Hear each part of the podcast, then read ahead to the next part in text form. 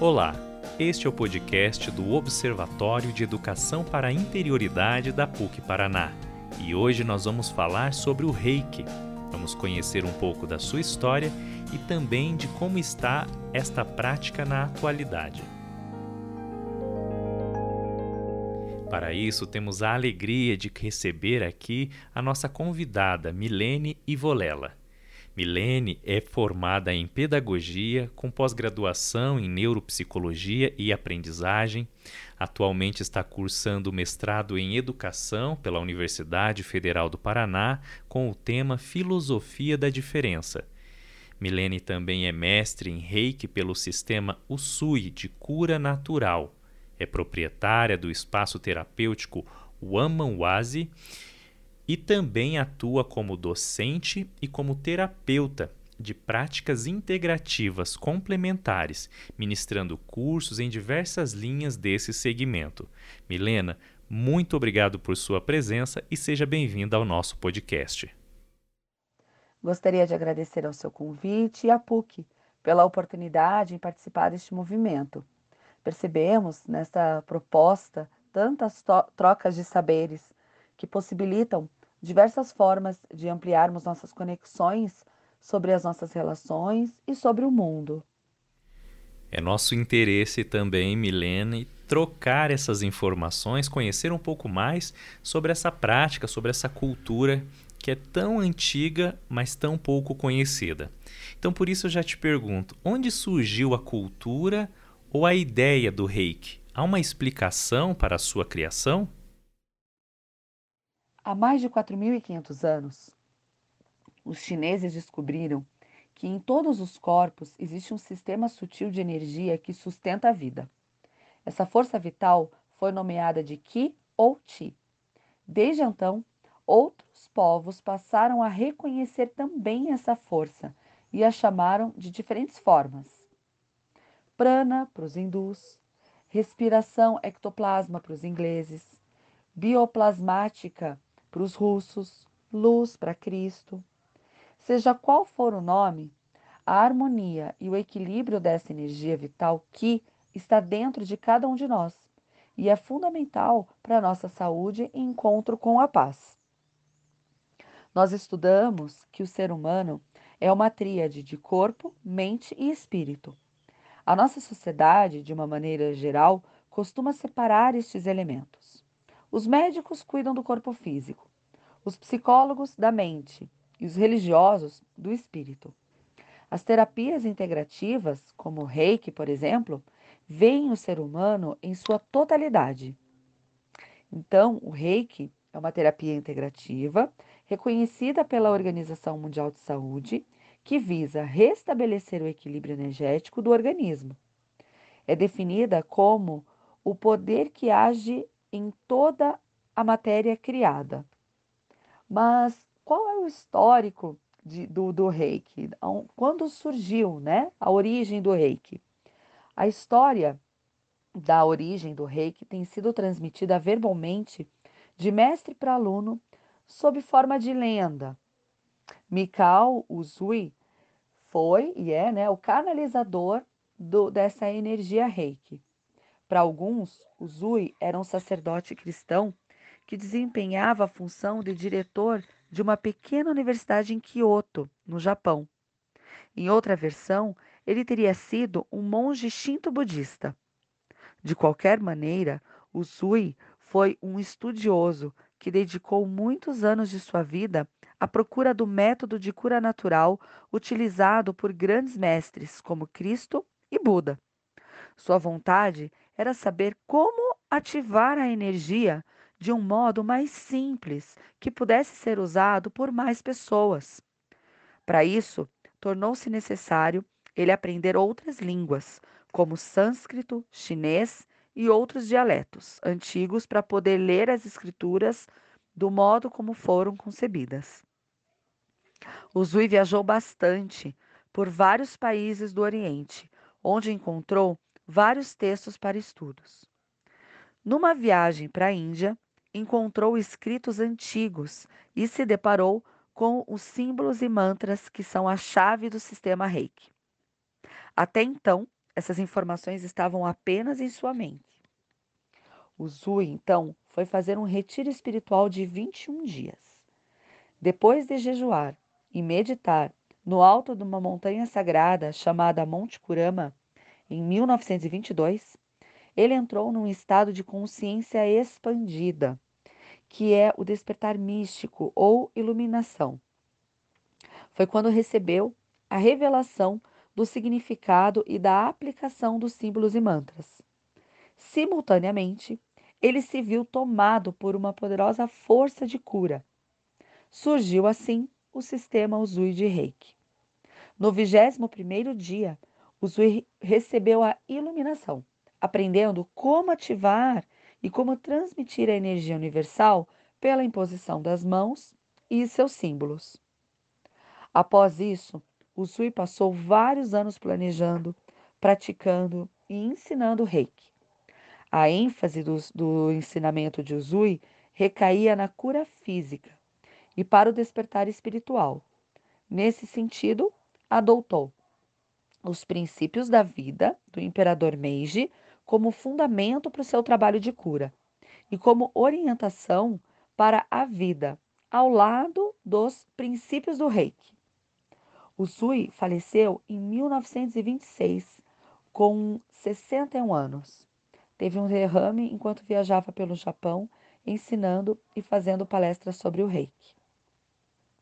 Entre seus alunos estava o Dr. Hayashi, que sistematizou o reiki para uso clínico. Desenvolveu o sistema de níveis para o recebimento das sintonizações e dos símbolos dos adeptos no atendimento aos pacientes em sua clínica. Portanto, o Hayashi organizou e sistematizou o método de Uzui sendo considerado o estruturador do reiki. A técnica foi trazida para o Ocidente pela senhora Takata após 1938, que fundou a Associação Internacional de Reiki.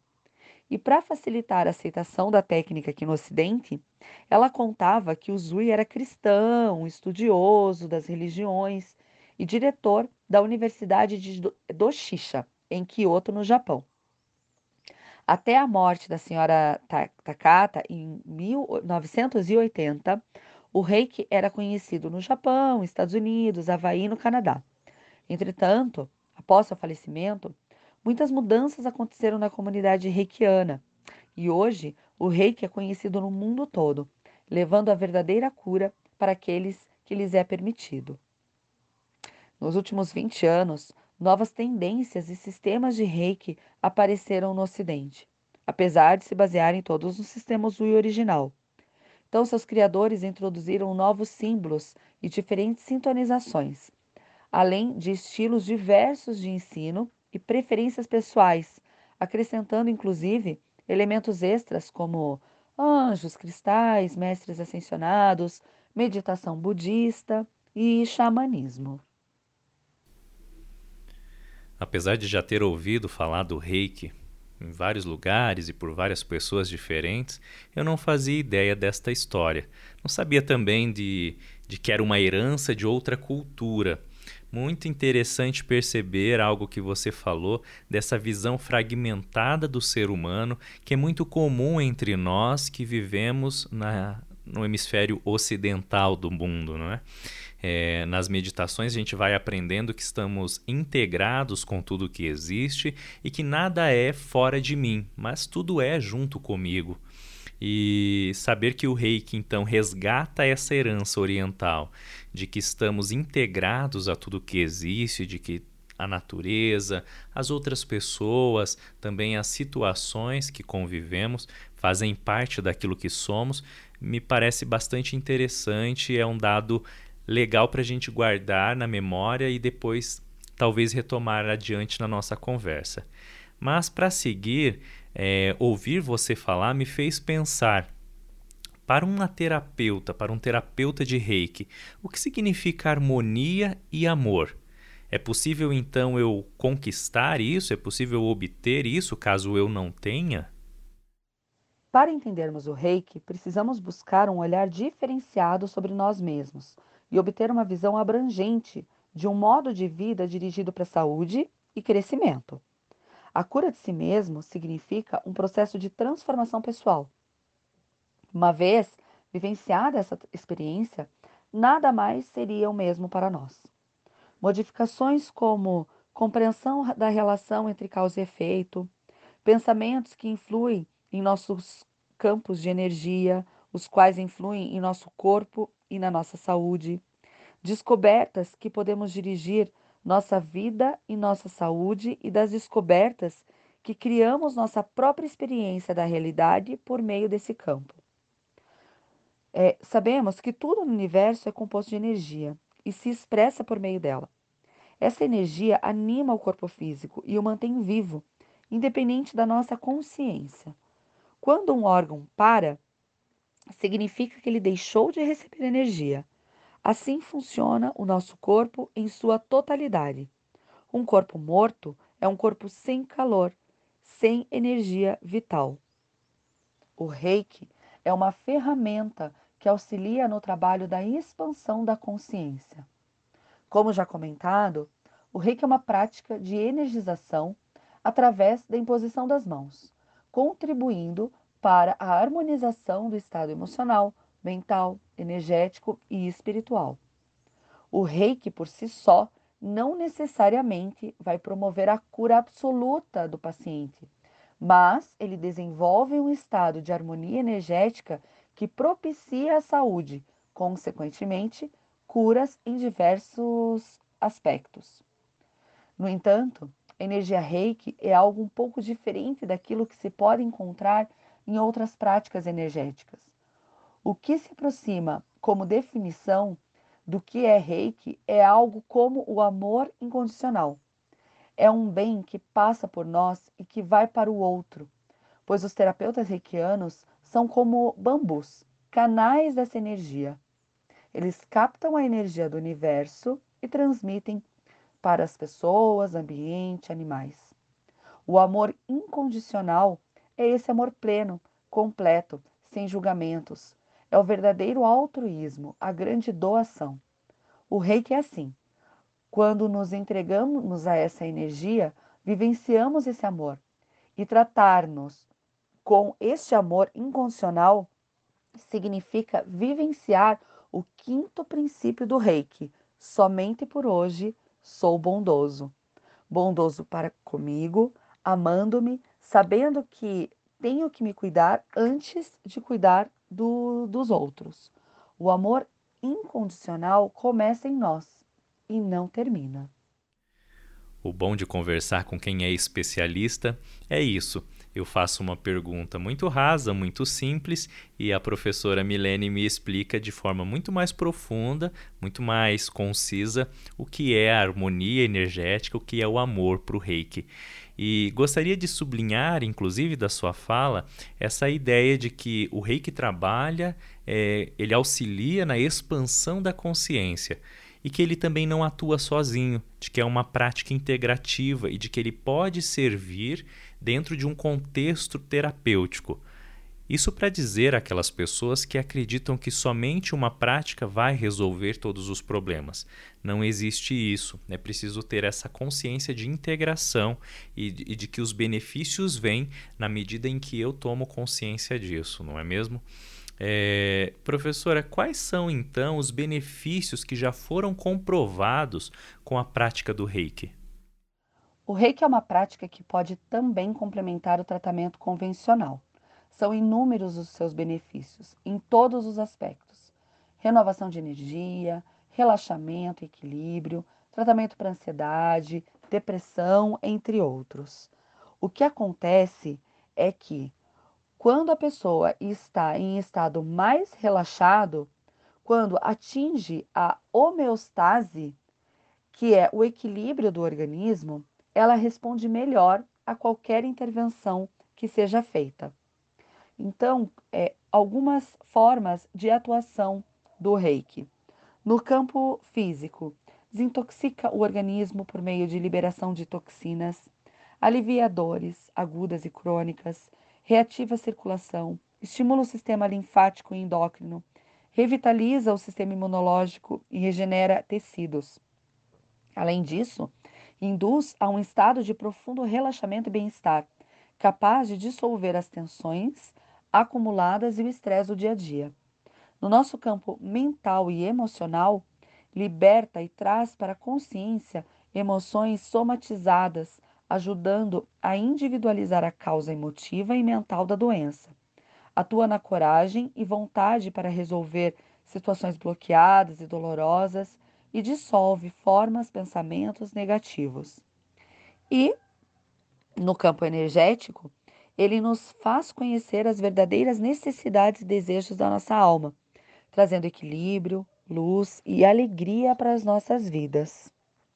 É importante ressaltar que a energia reiki flui do universo para o paciente, passando pelo reikiano, que serve apenas como um canal para essa energia, ou seja, não existe troca de energia envolvida nesse processo, sendo que a energia é a do universo e não de quem aplica o reiki. É, já temos diversas pesquisas recentes que comprovam efeitos benéficos e até encontram explicações científicas para a atuação do reiki em nosso sistema. Esses estudos sobre o assunto, que antes eram restritos às universidades orientais, ganharam espaço entre pesquisadores americanos, europeus e até brasileiros. Inclusive, recentemente, a Organização Mundial de Saúde criou uma denominação especial para esses métodos, que são as práticas integrativas complementares. Para exemplificar e entender as alterações biológicas do reiki, comentarei um caso brasileiro do psicobiólogo chamado Ricardo Monese, que testou o tratamento em camundongos com câncer. Ele diz o seguinte, que o animal ele não tem elaboração psicológica, fé, crenças e empatia pelo seu tratador. A partir da experimentação com eles, eles procuraram isolar o efeito placebo. Para sua pesquisa na USP, o Monese escolheu o reiki entre todas as práticas de imposição de mãos por tratar-se da única sem conotação re religiosa. No experimento, a equipe de pesquisadores dividiu 60 camundongos com tumores em três grupos. O grupo controle não recebeu nenhum tipo de tratamento. O grupo controle luva recebeu imposição com um par de luvas preso a cabos de madeira. E o grupo impostação, como ele chama, teve o tratamento tradicional, sempre pelas mãos da mesma pessoa. Depois, os animais foram avaliados quanto à sua resposta imunológica, ou seja, a capacidade do organismo de destruir tumores. Os resultados mostraram que, nos animais do grupo impostação, os glóbulos brancos e células imunológicas tinham dobrado sua capacidade de reconhecer e destruir as células cancerígenas. Monese diz o seguinte: não sabemos ainda distinguir se a energia que o reiki trabalha é magnética, elétrica ou eletromagnética. Os artigos descrevem como energia sutil, de natureza não esclarecida pela física atual. Segundo ele, essa energia produz ondas físicas que liberam alguns hormônios capazes de ativar as células de defesa do corpo. Após isso, a equipe de Monese começou a analisar os efeitos do reiki em seres humanos. Os estudos estão é, sendo encaminhados ainda, mas o psicobiólogo adianta que o primeiro grupo de 16 pessoas apresenta resultados bastante positivos. Esses resultados sugerem uma melhoria, por exemplo, na qualidade de vida e diminuição de sintomas de ansiedade e depressão. Esse trabalho faz parte de sua tese de doutorado pela Universidade Federal do Estado de São Paulo. Enfim, o reiki movimenta a energia estagnada do corpo e dissolve certos bloqueios, limpa e equilibra os chakras, energiza os nossos meridianos, que são canais de energia que se distribuem por todo o corpo, e estimula os órgãos do sistema endócrino. Age para curar e harmonizar o indivíduo como um todo. Vale lembrar que o reiki pode e deve ser aplicado em animais, plantas, alimentos, água e até mesmo nos ambientes. Outra experiência bem interessante que eu tive a oportunidade de presenciar num grupo de estudos de fenomenologia em que participei foi com as fotos Kirlian, que consiste num registro fotográfico. A foto Kirlian possibilita a visualização de aspectos no corpo físico, mental, emocional e até espiritual do assistido. É realmente incrível a diferença das imagens do antes e depois da aplicação da energia Reiki, tanto em pessoas como em alimentos, em animais e plantas. Eu gostaria de ressaltar que esta prática não deve substituir tratamentos prescritos pelos médicos, especialmente em casos como depressão, pressão alta, diabetes ou asma. Já tem uma longa trajetória, então, de estudos e de pesquisas que não param e que continuam a, a tentar descrever melhor o, os caminhos da, de, de atuação dessa prática. É, gostaria de ressaltar e, e, sublinhar algo que você disse a respeito desse reconhecimento dos desejos da alma, que me faz pensar que o reiki então funciona também como uma prática de autoconhecimento. E se assim o é, como você descreveu, pensando inclusive na dimensão do ser humano que funciona como um canal, um instrumento que serve o outro, não é uma troca de energia entre pessoas, mas o terapeuta reikiano é apenas um canal, me vem uma mensagem muito bonita para os nossos dias, de um ser humano que se coloca a serviço do outro justamente para lhe fazer o bem. Talvez seja uma das coisas que mais nos falta, que mais sentimos falta, um ser humano que sabe da sua potência, da sua possibilidade de servir o outro e de servir em coisas tão sutis, tão sensíveis e tão nobres como essa, que é ajudar a encontrar a cura, encontrar a paz, encontrar caminhos de bondade, de compaixão, como nós já temos falado por aqui em outros podcasts. Por falar em servir, é, o SUS, o Sistema Único de Saúde, incluiu em 2018 a imposição das mãos, essa técnica utilizada pelo reiki, dentre as práticas integrativas e complementares, assim que é a, a nomenclatura oficial. Essas práticas são consideradas uma forma de prevenção aplicada, então, à saúde das pessoas. É, você, professora Milene, sabe, você saberia explicar como funciona o acesso por meio da atenção básica do SUS? Isso, e está no programa do governo do Paraná desde dezembro de 2018, mas infelizmente ainda não está disponível em todas as cidades. São 29 práticas integrativas e complementares oferecidas no Sistema Único de Saúde. Além do reiki, são oferecidas a Ayurveda, homeopatia, medicina tradicional chinesa, plantas medicinais, fitoterapia, que inclusive tem cursos online gratuitos de fitoterapia pelo SUS, arte terapia, dança circular, meditação, é, yoga, aromoterapia, cromoterapia, enfim, diversas práticas integrativas que são disponibilizadas. Nas unidades que estão oferecendo o reiki, já temos evidências científicas que têm mostrado os benefícios do tratamento integrado entre medicina convencional e o reiki. Além disso, há crescente número de profissionais capacitados e habilitados e maior valorização dos conhecimentos tradicionais de onde se origina não só o reiki, como grande parte dessas práticas integrativas. Essas terapias estão presentes em 9.350 estabelecimentos em 3.173 municípios brasileiros, sendo que 88% são oferecidas já na atenção básica. Fica então a dica, a sugestão para quem tiver interesse em conhecer um pouco mais essa prática que também é disponibilizada e oferecida pelo SUS. Para encerrar o nosso bate-papo, eu gostaria de retomar o quinto princípio do reiki, que em algum momento do nosso diálogo você falou, professora Milena. Somente por hoje sou bondoso. Sou bondoso comigo, com os outros e tal. Quando eu escutei pela primeira vez, eu fiquei um pouco assustado com isso. Como assim só por hoje? E então eu me lembrei que também nas práticas de meditação nós sabemos que o que acontece de mais importante está acontecendo no agora, no hoje, nisso aqui que estamos vivendo.